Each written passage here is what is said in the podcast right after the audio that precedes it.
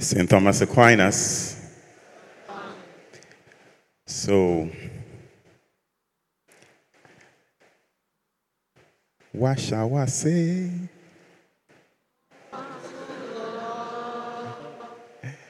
All I have to say, thank you, Lord. What shall I say unto the Lord? All I have to say, thank you, Lord. Thank you, Lord. Thank you, Lord. All I have to say, thank you, Lord. Thank you, Lord. Thank you, Lord. All I have to say, thank you, Lord. Amen. So, indeed, um, all I have to say after 20 years of ordination is thank you, Lord. Um, and with that, also to say thank you to all of you uh, faithful who have accompanied me and indeed all my mates for these last 20 years. I'm very clear in my mind, very, very clear in my mind that for a priest, without the faithful supporting us, praying for us, and even expecting of us to be faithful to our calling, we're lost. There's nothing we can do. So I want to say thank you, and I just want to ask you to continue to pray for me and my nine other classmates. I think since we were ordained in 2002, our record of 10 priests ordained for Accra has still not been broken. Except that I think it will be broken very soon. I think next year or so, we're expecting 11 priests to be ordained for the Archdiocese of Accra. And in a few years, about 16. So God is good. God is good. So, beloved, let's thank the Lord again for all that He does. And as you do, I like I said at the beginning of the Mass, do pray for my brother, Father Joshua. He will be 25 very, very soon. And that one we shall celebrate big time. We shall celebrate big time. Beloved, today is the third Sunday of the season of Advent. And you can see me in this, and Father Joshua, of course, in this unusual apparel, which is the rose or the pink color. Now, the priests in the 365 days of the year will wear this color only twice. Only twice in the whole year. The first time will be during the season of Advent, the third Sunday of Advent, which I mentioned at the beginning of the Mass, is the Gaudete Sunday. Gaudete meaning rejoice. So it's the Sunday of great joy.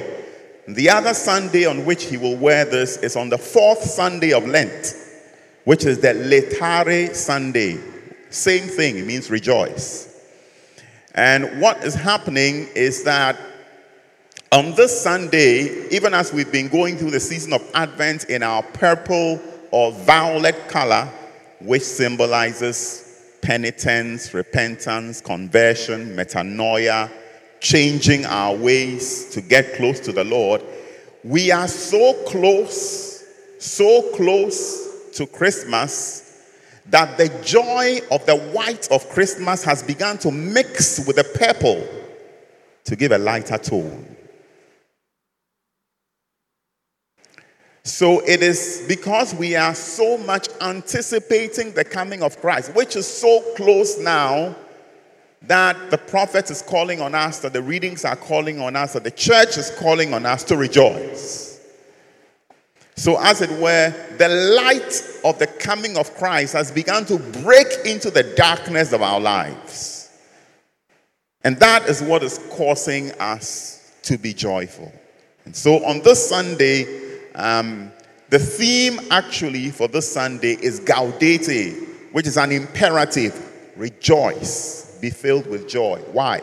Because the coming of the Lord is so close, because our deliverance is close at hand. That's the meaning. And the same thing happens um, on the fourth Sunday of Lent, Laetare Sunday, because then Easter would be so close that is calling on us to rejoice, even in the season of Lent. So that is the theme we're supposed to be reflecting on. Now, let me go with you into our first reading from the book of the prophet Isaiah, chapter 35. That's where we're taking our first reading from Isaiah chapter 35.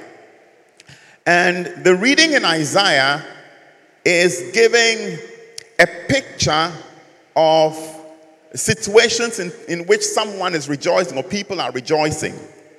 Uh, it's quite an unusual text. The first thing he says is, Let the wilderness, or if you like, the eremos, the desert, let the desert, the midbar, let it rejoice. That's the first thing he says. Okay? Let the wilderness, let the steppe, let the dry land break forth with joy. Then the second thing he says is that let the poor, let the lame, let the blind, let the deaf rejoice. And then he says that we should rejoice because the retribution and the vengeance of our Lord is close. So, three things that he says. Now, the three things are the most unusual circumstances in which you can ask somebody to rejoice. People don't rejoice in their desert. In a desert where there's no water, where there's no food, where there's no shelter, if they ask you to rejoice, it doesn't, it doesn't seem like the normal thing that happens. So that's a challenge. So the locus for joy usually should be in the place where there is water and everything. But the word of God says that in the desert we should rejoice. I don't know how many of you are in a desert, but if you are receiving a Santo haircut.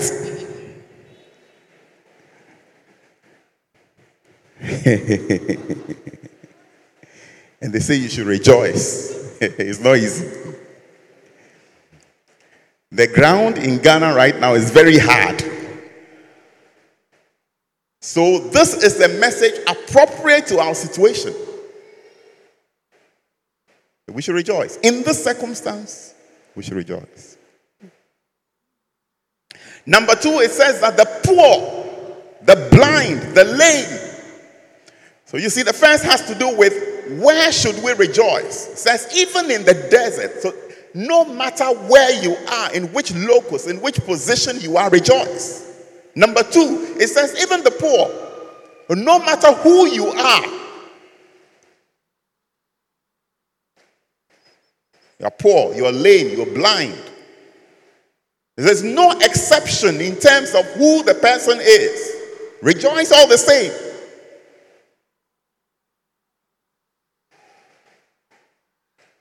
Number three, it says, even though it is the day of vengeance and the day of retribution of the Lord, rejoice. The time might not be favorable.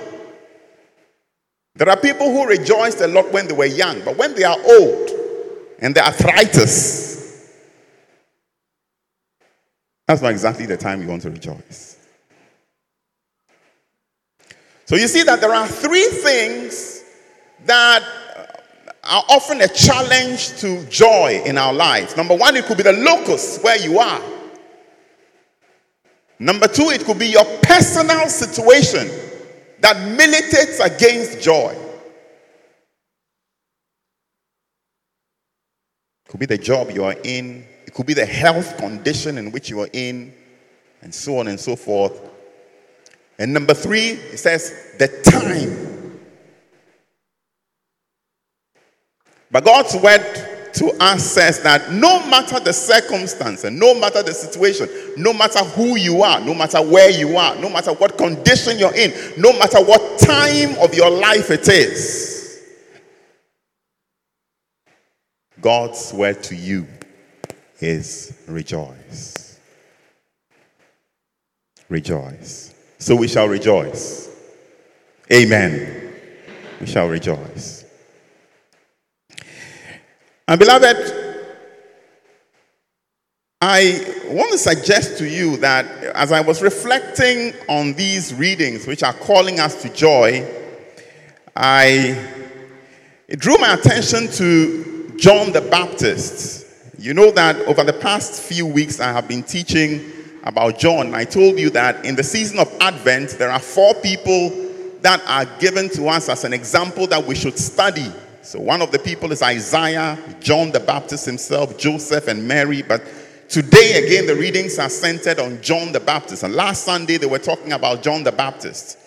And you see, the situation in which we're reading about John is that it's a situation in which he didn't have much joy. In fact, the word of God says that John was in prison. We're reading from Matthew chapter 11.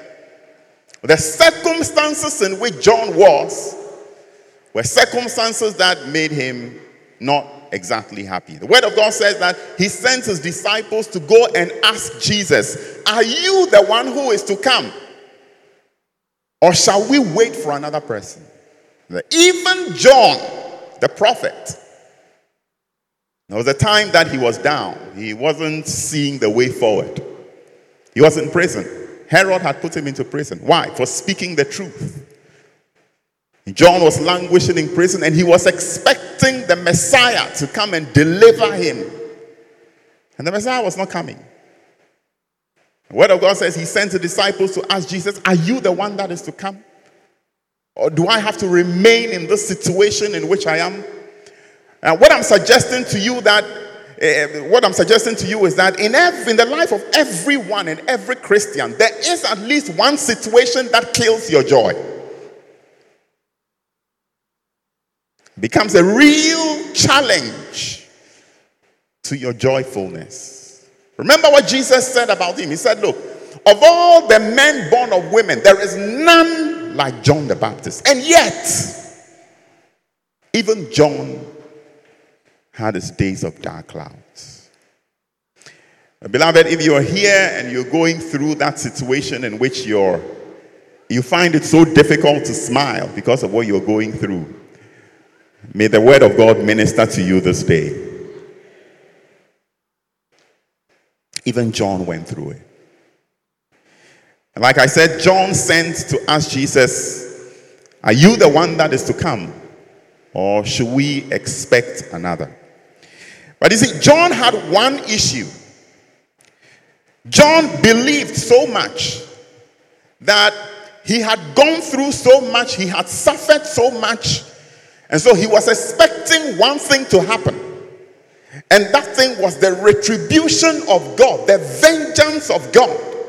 You see, when you have gone through a lot of suffering in your life, what you want God to do is to come and strike your enemies. You didn't say amen.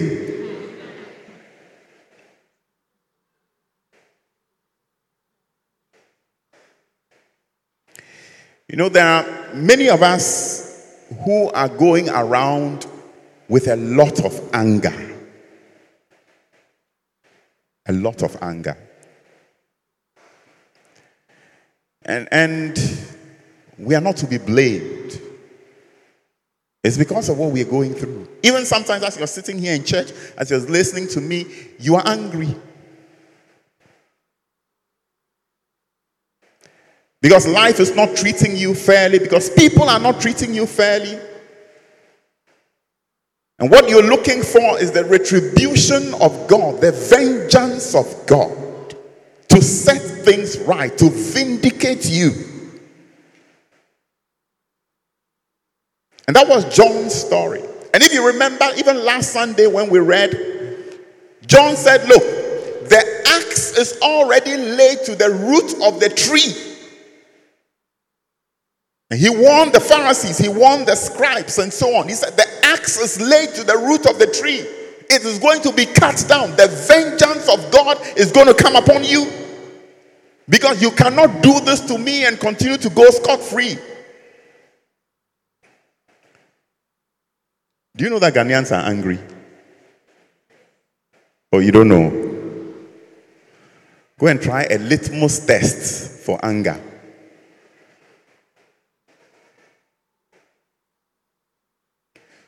So, anger can be a problem. And sometimes it's a problem in our personal lives. It can be a problem in the society. It can be a problem in your marriage. It can be a problem at your workplace. And you are seething, you are boiling with anger. You sleep and you wake up at 2:30 a.m. You don't know why you've woken up.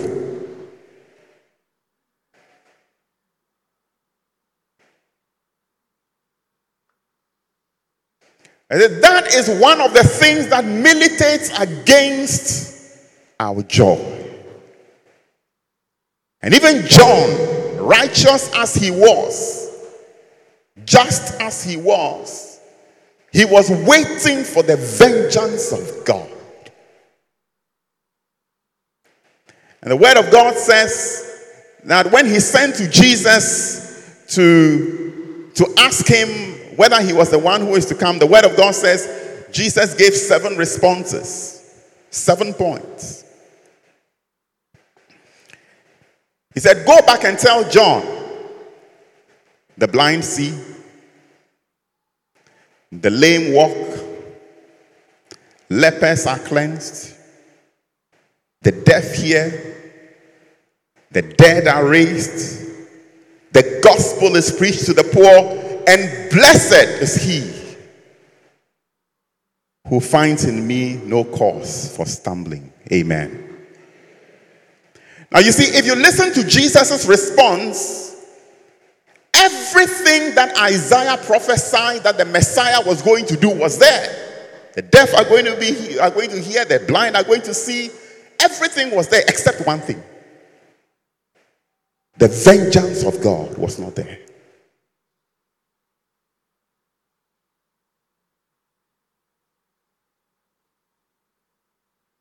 You see, that was John's problem. God was supposed to come and massacre all the evildoers, you know, and so on and so forth. And he was expecting that to come, but it was not coming. And Jesus says to him, But blessed is he who finds in me no cause for stumbling. I know that is what you're looking for. John was expecting that Jesus will come, you know, powerful in might and bring the vengeance of God as he was talking about. It was not coming. And you see, sometimes in our lives, and in our lives as Christians, that is one of the things that we shall be looking for. We are asking ourselves why that is not coming. Why are the wicked prospering and the poor suffering?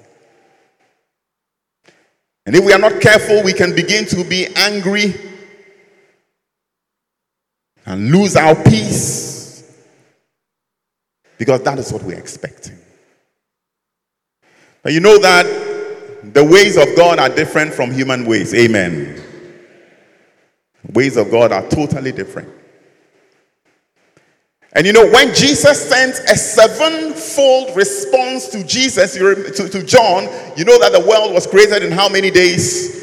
In six days, and on the seventh day, God blessed it. Exactly the response. What Jesus was telling John is that I have done everything perfectly. There is nothing that is left to be done. It's a complete and a total response. Everything has been done.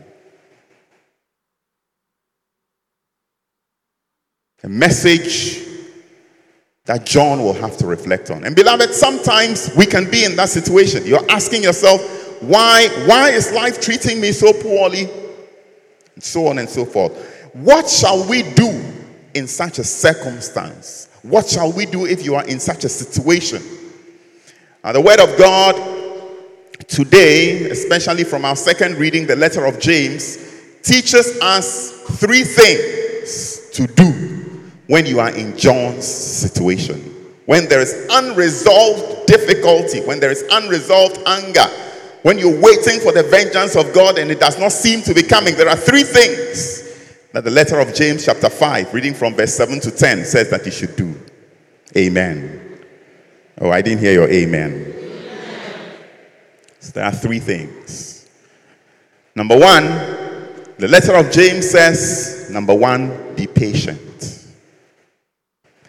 Be patient. This is the first thing. Be patient. You see, the reason is that God's time is not our time. God works in his own time. In fact, the, the, the, Greek word for patience, which is used, macrothumia, simply means that stay distant away, stay far away from anger. Because when things are not working, the tendency is to get worked up. Your whole system begins to revolt. You are angry. You are not in control. Word of God says, stay far away from that. Be patient. Wait on the Lord. That's number one. The first thing to do when you are in a situation like that is to be patient.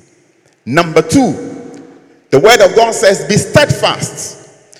And in fact, when he says be steadfast, it means that be careful in changing your mind. There is an Ignatian principle in the Ignatian retreat which says that when you are in turmoil, you don't take immediate decisions. Be patient. Now, some people Immediately there is turmoil. Immediately they are, they are angry. They are carried by emotions and they all begin to, to do all kinds of things and say all kinds of things. When you are carried by emotion, you make the wrong choice.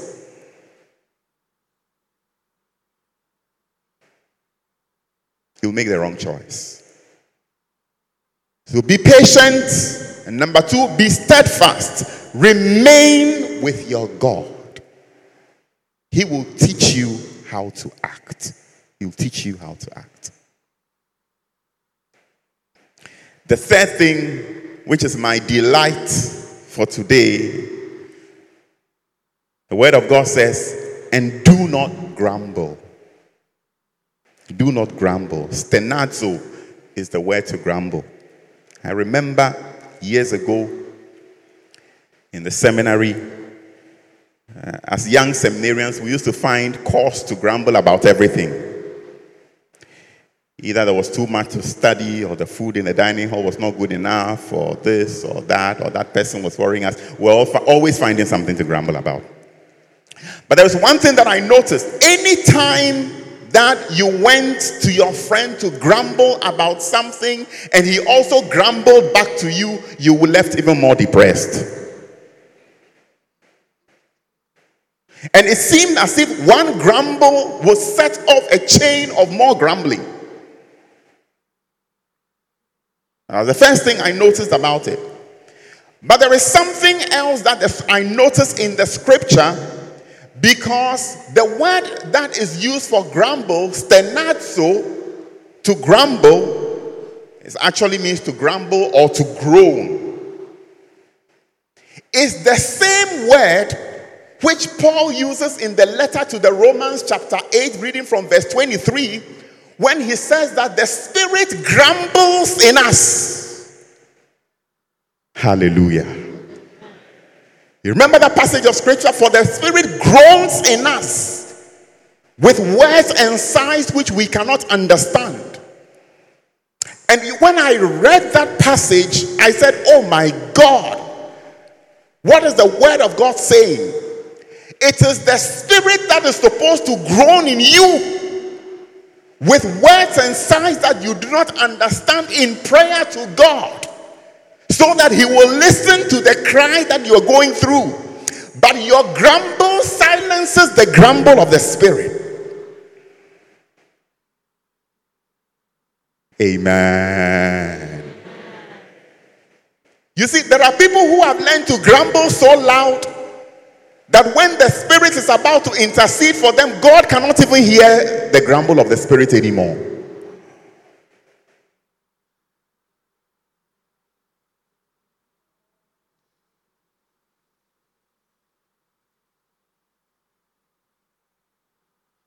Allow the Holy Spirit to groan in you.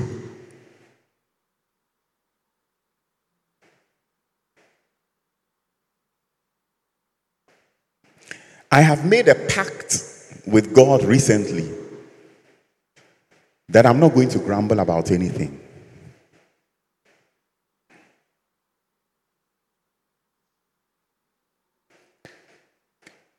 But whatever my concerns are, I will sit before the Blessed Sacrament and resolve them. It didn't take me quite one week before I started seeing changes.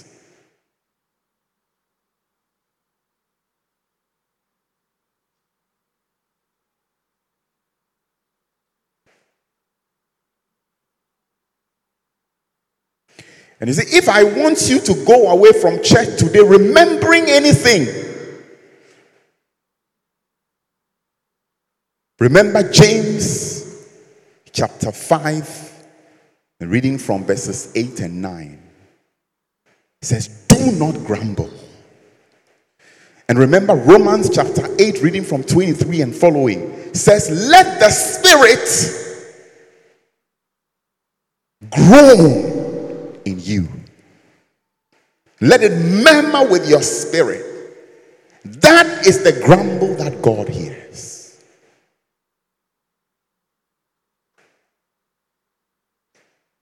And beloved, those are the thoughts I want to leave with you on this third Sunday of Advent.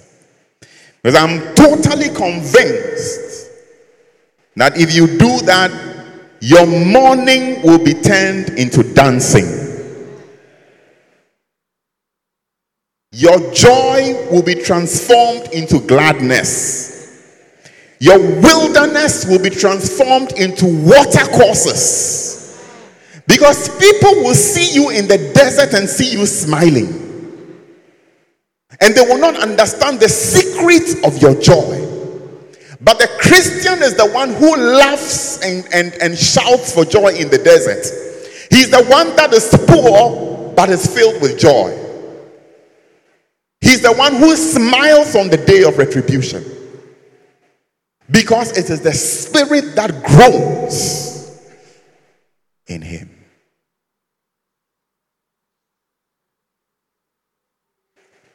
And that is my prayer for you, beloved as we draw close to the season of Christmas, as we as we end the season of Advent next Sunday, my prayer for you is that you will find the true sense of joy in the Lord. As the Spirit gives you that inner peace, that inner joy that surpasses anything that you might be going through. Once again, may God bless you. Amen.